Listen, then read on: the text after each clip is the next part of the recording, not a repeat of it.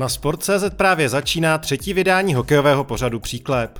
Finále Extraligy mezi Spartou a Třincem může ve čtvrtek skončit a my se pokusíme rozklíčovat některé zajímavé otazníky. Kladno se zachránilo, co bude s Jágrovým klubem dál. Na trenéra národního týmu Kariho Jalonena se zaměříme s jeho bývalým svěřencem. To všechno, ale i další témata sledujte v dnešním příklepu. Kdo vyhrál ve finále za stavu 2-2 pátý zápas, stal se mistrem. Zatím to platilo v hokejové extralize vždy. Za těchto předpokladů by tak měli získat pohár oceláři, ale ještě nepředbíhejme.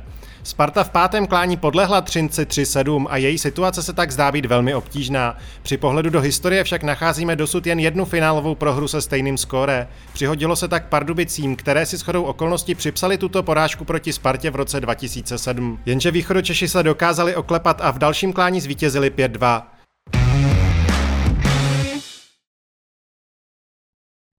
Vítejte u třetího příklepu na Sport.cz. Se mnou ve studiu vítám Martina Kezra. Dobrý den. A na Zoomu Jakuba Nakládala. Dobrý den. Uh, Jakube, bude platit, že vítěz pátého utkání ve finálové sérii vyhraje i pak celou sérii a tedy finále? Samozřejmě nevím, jestli to bude platit.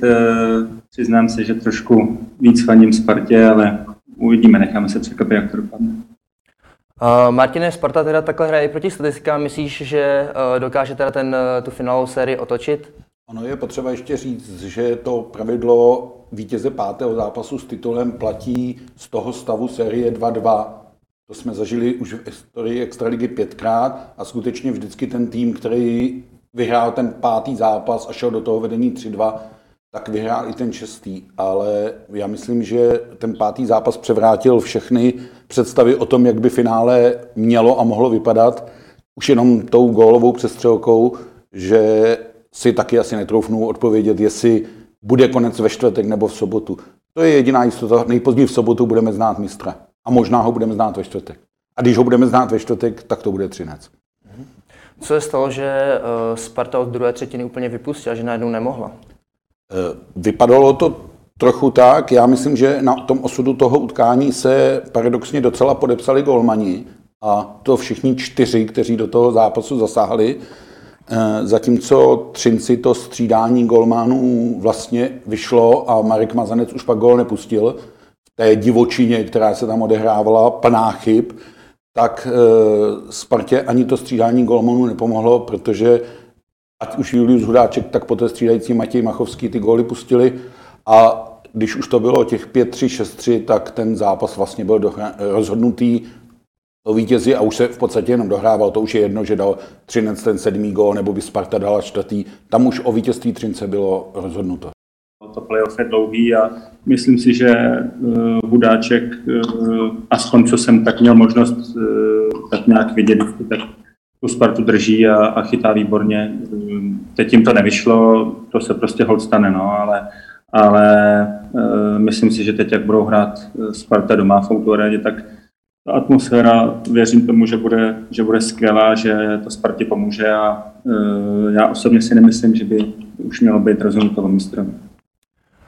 Uh, Kubo 7 gólů, to je hodně obdržených branek. Myslíš, že pro Spartu bude ten obrat jednoduchý teďka? Nebo naopak Sparta už bude si myslet, že třeba um, 7-3 hodně gólů, že už ten další zápas neby, nemá velkou šanci vyhrát? To si nemyslím. Prohrávají 3-2 v sérii. To, že to prohráli takovýmhle výsledkem. Eh, v tom playoff se to opravdu jak je a, a není to nic neobvyklého. Když je, je pravda, že včera jsem nad tím přemýšlel a vzpomínal jsem, když jsme třeba s Pardubicema uh, hráli playoff, vyhráli jsme titul nebo tak, tak aspoň nás, jestli si dobře vzpomínám, tak nás nepotkávali takové divoké výsledky, že vždycky ten zápas každý byl vyrovnaný, ale v tomhle ohledu si nemyslím, že Sparta by uh, už nějak jako rezignovala, nemá ani proč. Je to 3-2, když vyhrajou doma teď ten zápas, tak to bude 3-3 a, a rozhodne ten poslední sedmý zápas. Uh, Kubo, a jak se hraje vlastně v, proti Mešbulu v takovýchhle uh, důležitých zápasech? Uh, myslíš, že Sparta zvolí nějakou defenzivní strategii nebo naopak se bude snažit více útočit? Jak sami říkali v zápasech, tak říkali, že jim chybí i dost zakončení, že se málo tlačí do brány. Jak myslíš, že bude Sparta přistupovat k tomu, tomu šestému zápasu?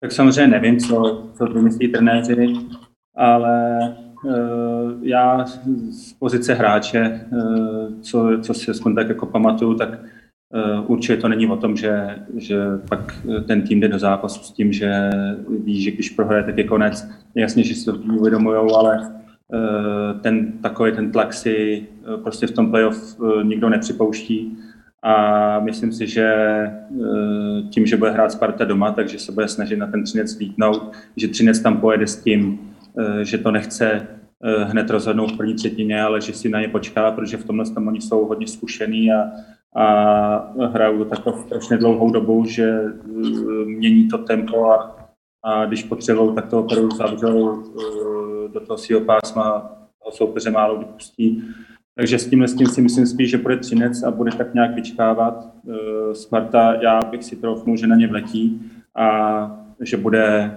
daleko důraznější kolem té brány, že, že bude hodně důrazná v těch osobních soubojích. Eh, samozřejmě uvidíme, jak ten zápas pak bude vypadat, ale, ale tohle bych si já osobně myslel, kdybych v té situaci byl já. A Martin, jak tady to vidíš ty? Ono je asi potřeba říct, a Kuba to odsouhlasí, určitě, že v některých momentech je lepší prohrát zápas 3-7, než ho prohrát uh, gólem v posledních vteřinách rozdílem jediné branky. To tu psychiku zasáhne asi víc. Uh, teď je to o tom momentu, kdo vlastně lépe ustojí ten tlak, který v tuhle chvíli bude na obě mužstva. Sparta hraje s nožem na krku, a Třinec hraje, a ne nadarmo se říká, že ten poslední krok je nejtěžší, to znamená, Třinec hraje s tou vidinou, můžeme to ukončit. Samozřejmě na té třinecké straně je psychická výhoda, máme ještě tu domácí sobotu v záloze, ale Třinec má se sedmým finálovým zápasem negativní zkušenost z roku 2015, kdy Litvínov jel k sedmému zápasu do Třince, nikdo mu moc nevěřil, Pavel Francouz tam tehdy zamknul branku a František Lukeš rozhodl a Litvinov vyhrál 2-0 a získal svůj historický titul. Takže myslím si, že to je hlavně o tom, kdo ten šestý zápas zvládne lépe ustát a možná i o tom, kdo nebude myslet na to, že to pátém zápase skončilo 7-3 pro Třinec. A to platí pro obě mužstva. Mm-hmm. Martin, jak se říkal, v zápase se střídali eh, obě jedničky na obou stranách. Myslíš, že teďka budou mít trenéři golmanů vlastně těžké rozhodování, kterého golmana pošlou právě do toho zápasu? Já myslím, že ani tolik ne. Oba vlastně trenéři dali najevo, že vědí, koho pošlou do šestého zápasu. Když padla otázka na trenéra Josefa Jandače, koho teda, tak on řekl, děkuji vám, to je všechno, co jsem vám chtěl říct. A odešel já si myslím, že eh, Julius Hudáček se přeci jenom ukázal v tom playoff jako jistější, takže myslím si, že bude chytat Hudáček za Spartu a uh, myslím si, že Václav Vardia uh, to vzal tak, že potřeboval dát mužstvu nějaký impuls, protože Ondřej Kacetl dostal smolný nebo nešťastný gol, který dostane občas každý golman, v podstatě tečí přes celé hřiště a uh, Marek Mazanec tu úlohu splnil, ale taky si myslím, že se vrátí do branky Ondřej Kacetl. Uh-huh. Uh, Kubo, ty se znáš s Jandačem osobně. Uh, co myslíš, uh, že zvolí on podle toho názoru? Uh, já osobně uh, bych se při, přiklonil taky k tomu Hudáčkovi. Uh, jak jsem říkal, uh, znám ho i z KHL, je to, je to výborný golman samozřejmě všichni ty co tam jsou, jak eh, ze Spartu, Machovský, tak eh, i v Třinci, to jsou kvalitní golmani, ale Hudáček je zkušený, eh, myslím si, že si umí poradit s tím, s tím tlakem a s tou tíhou teďka momentálně toho šestého zápasu, takže asi, asi na to usadí Pepa Jandač a dá do branky Hudáčka. Václav Varadě také eh, se rozhodl rozdělit eh, dva hráče ze Sparty, eh, Jakuba Vránu a... Ne, je, je, Petra. Petra Vránu je v Detroitu. A, Petra Vránu a Víčku do dvou různých line. Můžeme od ní čekat i nějaké takovéhle další podobné tahy? Uh, těžko, těžko říct. Uh, samozřejmě nevím, jak uh, potřebuje Třinec eh, hodně to nějak měnit nebo eh, eh, reagovat na ten vývoj, jaký teďka pro ně samozřejmě dobrý. Vencu Varadu neznám, nezažil jsem ho jako trenéra, ale takhle, co samozřejmě jsem viděl a když ho tak nějak jako sleduju jako trenéra v tom Třinci a co i kluci říkali, tak myslím si, že to má docela zmáklý a uh, že nad tím hodně přemýšlí a je to vidět, ty úspěchy má. Byť má kvalitní tým, tak ale uh, myslím si, že všichni vidí v dnešní době, že to, že majitel nakoupí Eh, pomalu 20 nejlepších hokejistů v republice, tak to neznamená, že vyhraje titul. Takže eh, určitě je to super trenér, eh, kvalitní a má to poprostavený ten systém, takže přizpůsobí to tomu, co, na co jsou asi zvyklí všichni a, a osobně já si myslím, že nevím, jak samozřejmě zmíchá s útokama, ale že ta taktika bude opravdu, aby ze zadu hráli na nulu a že se nebudou zase vyloženě tlačit za tím, aby to hnedka ukončili. Mhm. V zápasech playoff hrají důležitou roli i speciální týmy. Přesilovka oslabení. Zatím v těchto eh, disciplínách eh, vede Třinec, má lepší přesilovky oslabení. Či myslíš, že to je, že si vždycky nejde, eh, že vždycky si dokáže dát gol z těch přesilovek a myslíš, že to tak bude i pokračovat v těch dalších zápasech? Tak Třinec má velmi kvalitní hráče, hrajou docela dlouhou dobu, takže si rozumí, vyhovují si a je dobrý, že, jak jsem říkal, že ty hráči jsou kvalitní, umějí improvizovat, takže mají spoustu věcí nacvičených, ale potom v tom samotném zápase se stane, eh, že se to nevyvíjí tak, jak si třeba se snažili se cvičit a pak přijde ta improvizace. A když jsou takhle kvalitní hráči, tak tam, tam se to většinou ukazuje nejvíc, že oni jsou schopní zareagovat uh, na situaci, kterou netrénovali, která se nějak tak vyvedli z toho zápasu. A pak je to vidět a, a oni ty přesilovky dlouhodobě mají, mají opravdu výborný, uh, mají tam přesně rozdělený role, uh, kdo od koho tam je, od čeho, takže uh, určitě ty speciální týmy hrajou velmi podstatnou roli, obzvlášť tom playoff. Martine, je zajímavé, že ve finále se ještě nehrál ani jedno prodloužení. Myslíš, že ve čtvrtek budeme moct čekat, že se takového prodloužení dočkáme, když ten hokej bude nejspíš takový obezřetný, když se hraje už o všechno? Asi se nedočkáme takové golové divočiny jako v tom pátém zápase. Je to zajímavé, že při vyrovnanosti těch soupeřů zápas zatím nedospěl k prodloužení. No, může se to stát. Bylo by to asi pravděpodobné při tom e, těsném vývoji. Já souhlasím s tím, co říkal Jakub, že Třinec bude sázet na trpělivost. To je velká doména toho, že ti hráči to umí, vlastně si počkat na tu šanci, počkat si případně na ten break, počkat si na tu chybičku z party.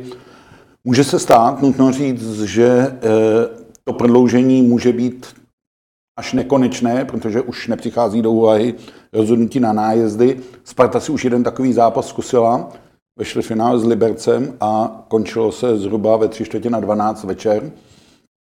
Začátek je znovu v 7, takže ti, co půjdou do Outu areny fandit, ať už Spartě nebo Třinci, tak ať počítají i s tím, že nemusí stihnout poslední metra.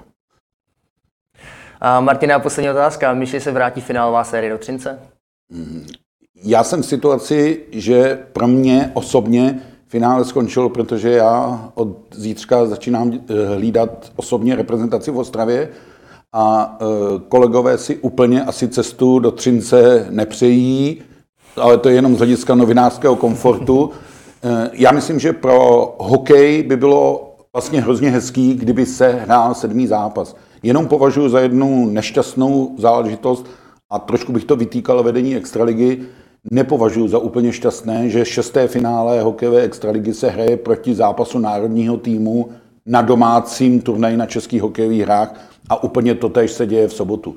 Ten souběh mi nepřijde vůči fanouškům úplně fair a působí to na mě i trošku jako neúcta k národnímu týmu. Tam si myslím, že Extraliga měla víc přemýšlet, když plánovala kalendář. A Kubo, co ty přál bys ještě sedmý zápas v tady té finálové sérii? Určitě, tak eh, sedmý zápasy eh, jsou nejistší a i pro diváka nejatraktivnější. Eh, jak už jsem říkal na začátku tohohle tématu, tak já trošku u Spartě a věřím, že, že dneska bude skvělá atmosféra na Spartě, že, že tam bude vyprodáno a že Sparta to vrátí do toho Třince. A podařilo se mu to teda v pěti zápasech uh, udržet. Uh, Jaromír Jágr oznámil, že uh, příští sezónu by ještě chtěl teda hrát v Extralize. A v čem si myslíš, Martine, že je ještě vlastně přínos Jaromíra Jagra do toho týmu, když už mu skoro 50 let? Mm, už mu je 50 let, už mu táhne na 51. aby se tak dalo říct, což je v, jedný, v jednom směru prostě naprosto neuvěřitelný, že v tomhle věku hraje a na jaké úrovni hraje. Ano, už to není ten Jaromír Jágr, kterého jsme obdivovali eh, v té největší rychlosti, ale na tom hřišti je neustále nesmírně platný a myslím si, že on si tu platnost jako uvědomuje vlastně vůči tomu mužstvu. On má k tomu mužstvu dvojí zodpovědnost, jednak jako ten nejzkušenější hráč toho týmu, byť třeba nemá už tak velký ice time, tak eh, z pozice toho majitele. A myslím si, že má Jaromír Jagr jednu takovou metu, on to úplně přesně tak nepojmenoval, ale já to tak cítím. Eh, už dvakrát se s ohledem na covid zrušil plánovaný zápas pod čirým nebem, který se měl opakovaně hrát eh, ve Špindlerově mlíně. Teď je přesunut do Prahy, měl by se hrát v prosinci v Praze a to je meta, kterou by si podle mě Jágr chtěl doma zkusit. Takže to si myslím, že je jedna z motivací, byť nemůžeme očekávat, že Jágr bude tím, kdo bude hrát 25 minut za zápas a potáhne kladno, tak si myslím, že se na tom ledě i v té příští sezóně bude objevovat.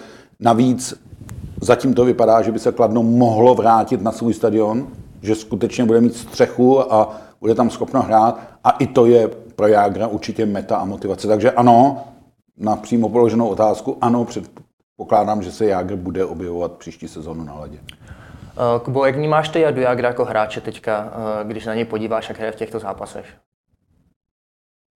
Uh, tak jako samozřejmě tu kvalitu, tu kvalitu pořád má. Eh, to, co dokázal, tak to o tom si myslím, že se vůbec nemusíme bavit, eh, jaký to byl hráč a, a ještě pořád je. Eh, samozřejmě už ten věk člověk nezastaví. Z, to, z té pozice, co, jaký on prostě byl jeden vlastně z nejlepších hráčů v historii, tak je jasný, že to prostě nezapomíná, že v těch rukách to pořád má. Na druhou stranu jak jsem říkal, že ten věk člověk nezastaví, tak uh, už je to taky trošku znát. A nevím, tak tohle to samozřejmě není uh, otázka na mě a moje věc, jestli by měl hrát nebo už skončit, jestli pořád má tomu mužstvu co dát nebo nemá. Já osobně si myslím, že to kladno na mě působí, že tam, že tam nemají žádný jako směr, kudy, kudy oni chtějí vlastně jít.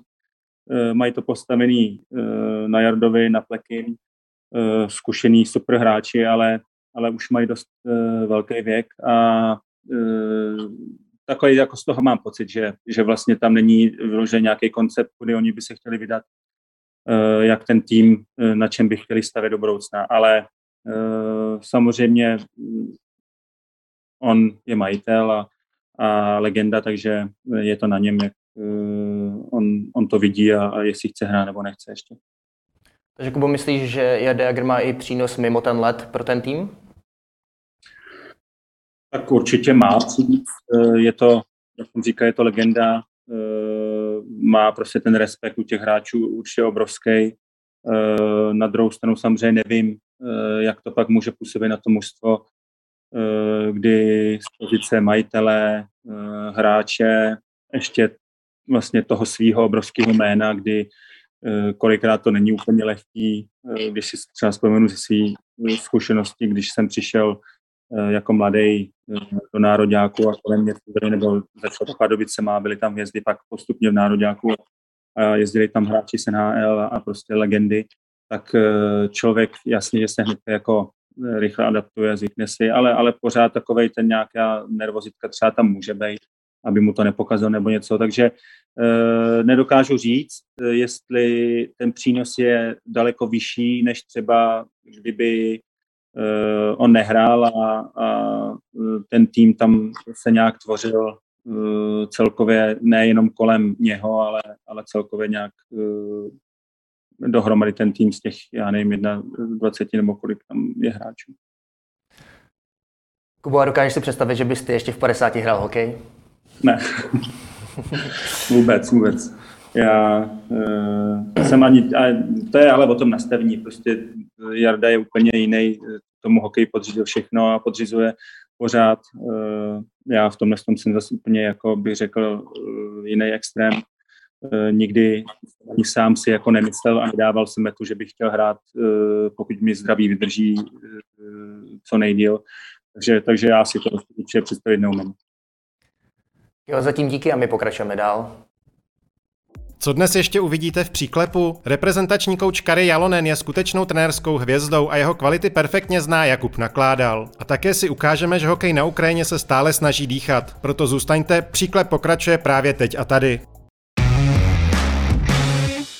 62-letý Finn Kari Jalonen přišel k české reprezentaci s pověstí renomovaného kouče. Zejména mladší fanoušci však často netuší, jak úspěšným byl hokejistou. Produktivní centr nakoukl do nejvyšší finské ligy v 18 letech jako hráč Kerpetu Oulu a hned vyhrál kanadské bodování nováčků. Co by kapitán dovedl dvacítku ke stříbru na mistrovství světa. Později reprezentoval na šesti světových šampionátech v nejvyšší kategorii. I když nebyl draftován, v první polovině 80. let si zahrál za Calgary a později Edmonton, přestože NHL tehdy nebyla zrovna rájem Evropanů. Po návratu do Oulu vytvořil dva dodnes platné rekordy, v jedné sezóně nazbíral 93 bodů, včetně 64 asistencí. Po přestupu do TPS vyhrál čtyři mistrovské tituly, pátý přidal na konci kariéry ve francouzském Rouen. Úspěchy má i jako trenér, dvakrát byl vyhlášen nejlepším koučem finské ligy. Slavil zde sedm mistrovských titulů a dva ve Švýcarsku s Bernem. Selvem Praha se podíval do finále KHL, stříbro získal s finskou dvacítkou i A mužstvem. Uh, tak Martine, uh, Kari Jalonen, vlastně první cizinec v národním týmu, myslíš, že, myslíš, že je to dobrá volba? Ona ta situace se vyvinula tak, že si myslím, že po olympijských hrách a nepostoupení do čtvrtfinále byla pozice Filipa Pešana neudržitelná a hokejový svaz hledal variantu, o trenérovi Kari Lonenovi asi může Kuba vyprávět hodně dlouho a uh, hodně detailně, uh, ale na mě uh, pozitivně působí dvě věci. Absolutní profesionální přístup, Zatím jsem se za ten měsíc a půl, co jsem nějakým způsobem blízko národnímu týmu, nesetkal s žádným excesem z toho profesionálního přístupu a velké dbaní na taktiku, detaily, na systém, což je vlastně hrozně fajn. Já mám jednu, jednu takovou jako drobnou pochybnost, ale ta nesměřuje vůči Jalonenovi, ta směřuje spíš vůči jako schopnostem těch hráčů. Jestli mu to ti hráči vydrží hrát, protože se zatím ukazuje, když to ti hráči plní a hrají, tak to funguje a ten národní tým vypadá dobře.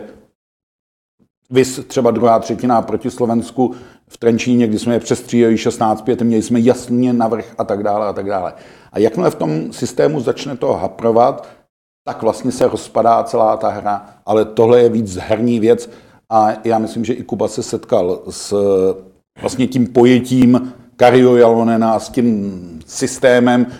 To byl velká podstata toho, kam Lev eh, pod Kari Jalonenem došel. Že? Eh, Kubo, ty se teda znáš Jalonem, jak eh, už tady Martin říkal, tak přišel do Lva a zažil ho. Je pravda, že takhle vlastně to ten Kari má nastavené? Že změní nějak ten systém a je na těch hráčích, jestli to vydrží hrát nebo ne?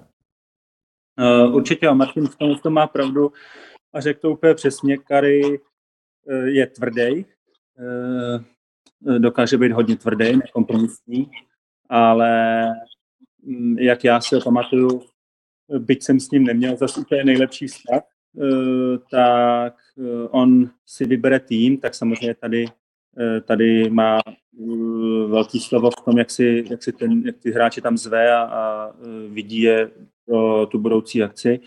Eh, on si vybere ty hráče, eh, těm hráčům věří, co si vybere do toho jeho systému a eh, dá jim tu důvěru, což je strašně důležitý a to třeba si nemyslím, že se dělo v minulosti u Filipa Pešána, který mě přišel na můj vkus až lehce dokázal ty hráče zahodit a, a v ozovkách je odepsat.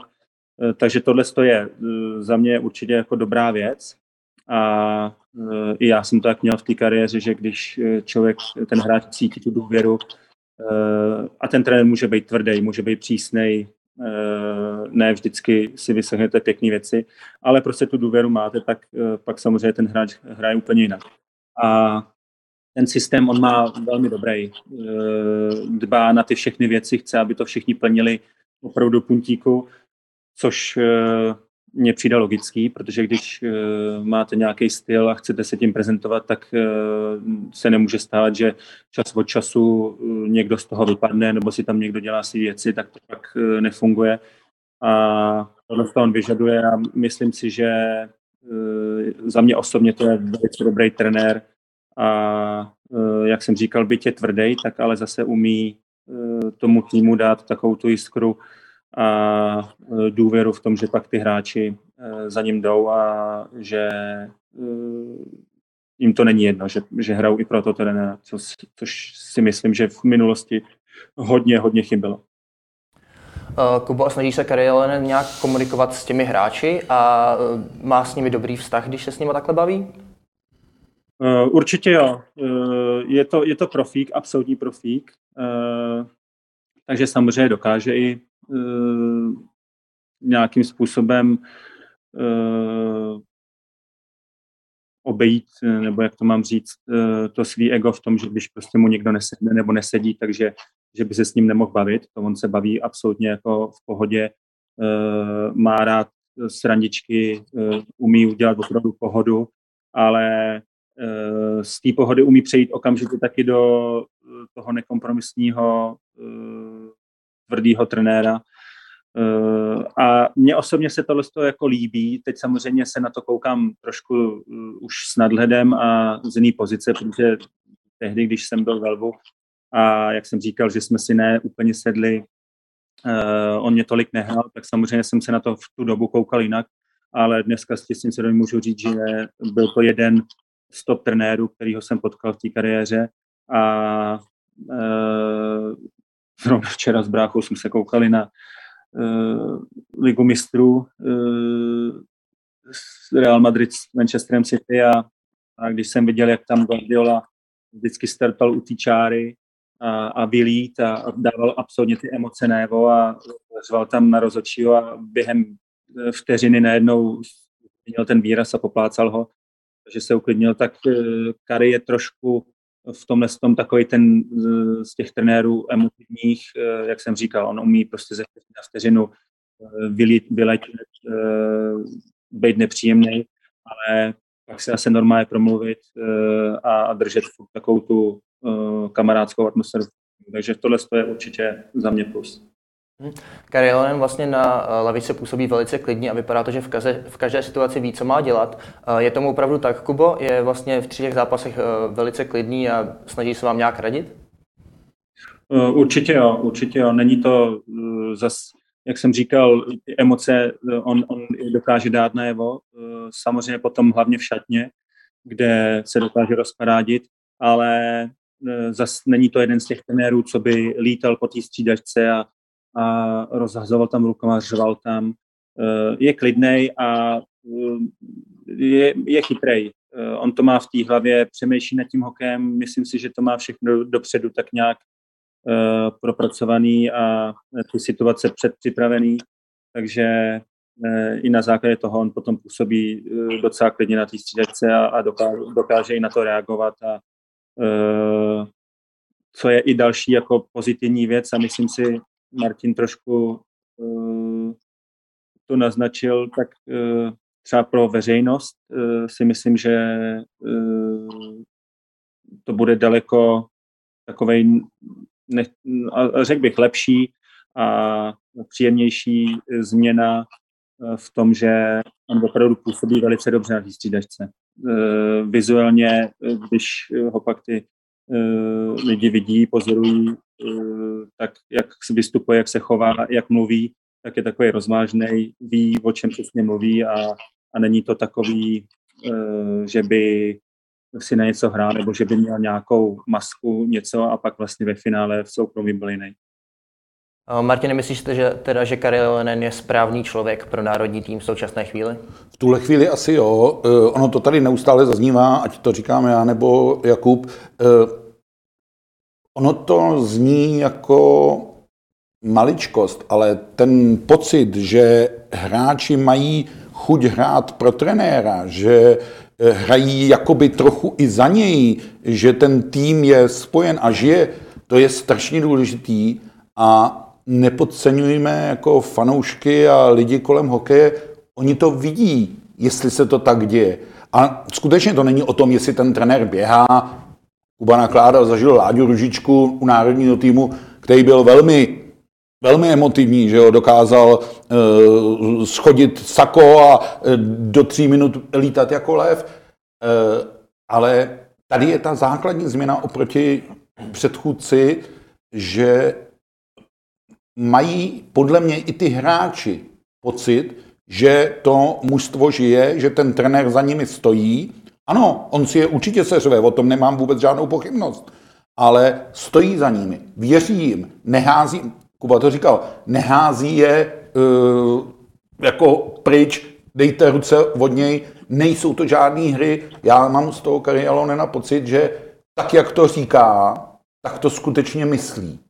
A uh, když říká, uh, my máme problém v koncovce, tak si uvědomuje, že to je problém hráčů a i jeho a že společně musí hledat variantu, jak se s tím vypořádat ale eh, nezažil jsem zatím za ten měsíc a půl žádné alibistické řeči typu, no to takhle nejde, to já ne, to někdo jiný a tak dále. A i tenhle ten komunikační tón je vlastně hrozně důležitý, protože si myslím, že jestli něco národní tým potřeboval, tak to získat zpátky důvěru fanoušků.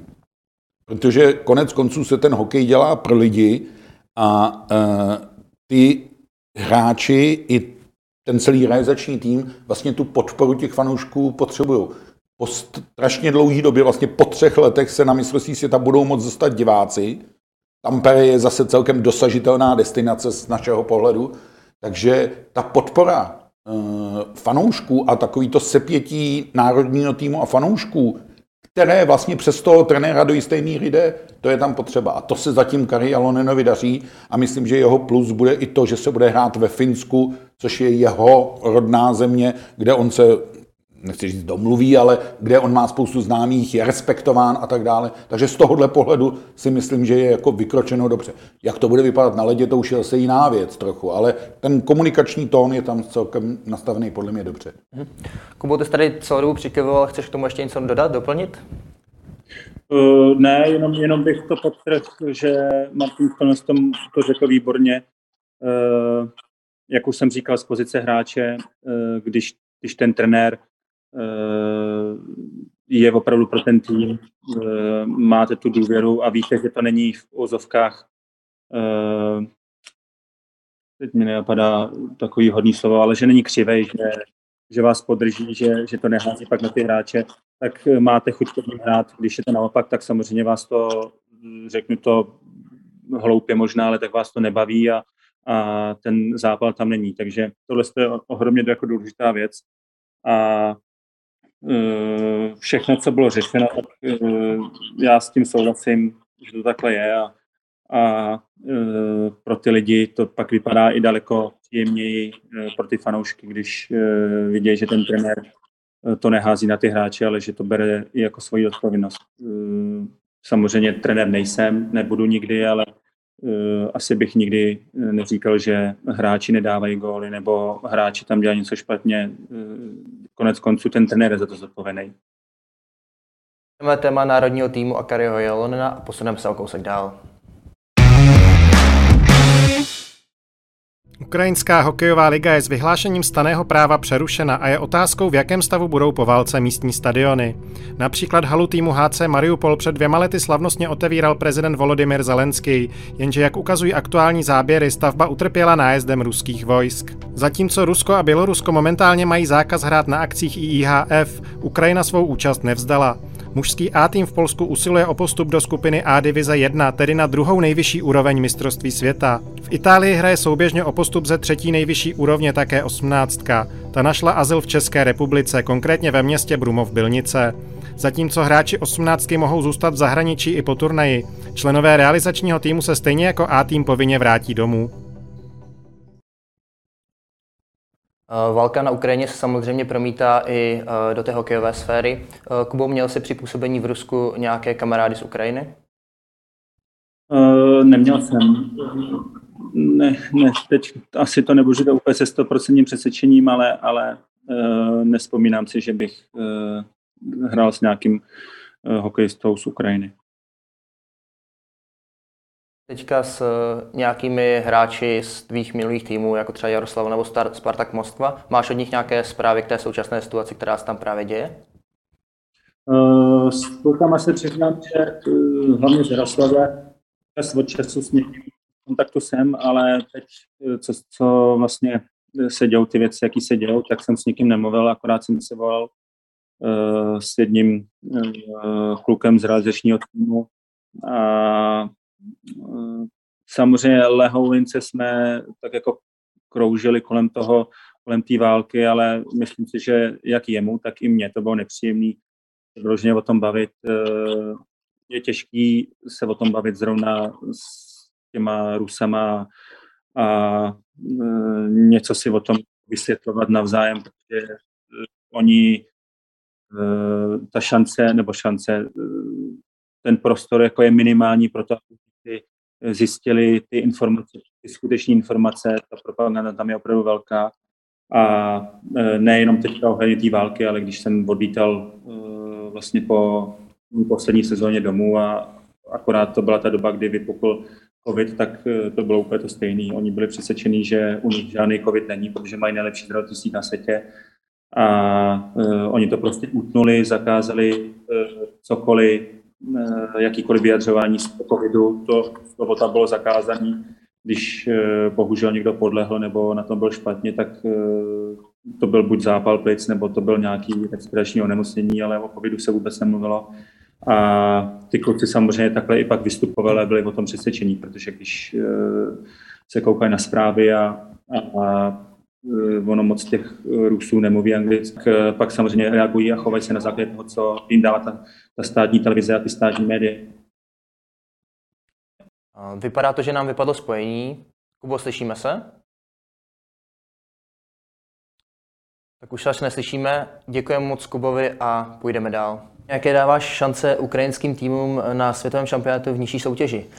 18. už ten turnaj rozehrála, rozehrála ho dobře, vyhrála úvodní dva zápasy a myslím si, že je aspirantem na postup i vzhledem k úrovni složení a tak dále a tak dále. Ono je potřeba si uvědomit, eh, že je to vlastně strašně zvláštní situace v zemi, kde nevíte, co se děje s vašimi blízkými, eh, kdy nevíte, jestli ještě máte vlastně domov, Eh, kdy nevíte, co bude zítra, pozítří a tak dále a tak dále, že se ti kluci, ať už jsou to ty 18 letý nebo mm, Ačko chystající se na ten šampionát svůj, dokáží soustředit na hokej. Už to je jedna obdivuhodná věc a myslím si, že tady se hrává ten sport jako velmi pozitivní roli, že vlastně umocňuje tu jejich motivaci všichni ukrajinský sportovci, kteří sportují, ukazují, my chceme ukázat tu svoji vlajku, my chceme ukázat, že ta země žije, že ta země má nějakou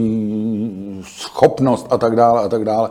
Takže e, věřím, že i ten ukrajinský tým, byť tam bude mít velmi těžkého soupeře v podobě Polska, tak je schopen bojovat v té divizi 1B, což, jak bylo řečeno v reportáži, je třetí nejvyšší úroveň eh, šampionátu eh, bojovat postup. Vidím to tam mezi Ukrajinou a Polskem.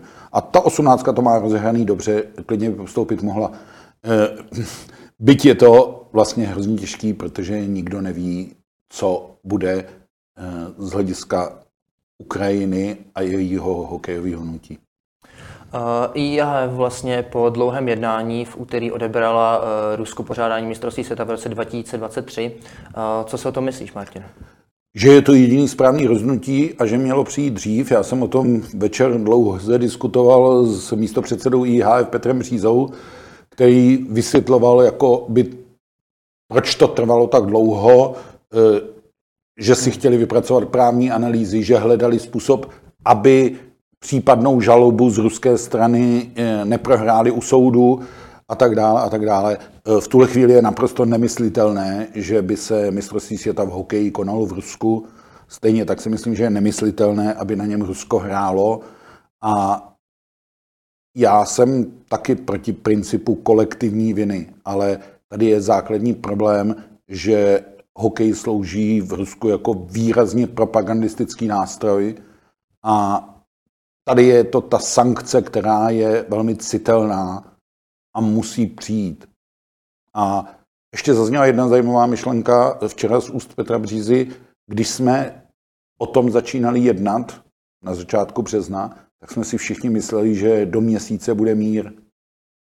Bohužel začínáme sledovat třetí měsíc války eh, a ruské agrese, a která se proměňuje a tak dále, ale evidentně nesměřuje k žádnému mírovému úsilí.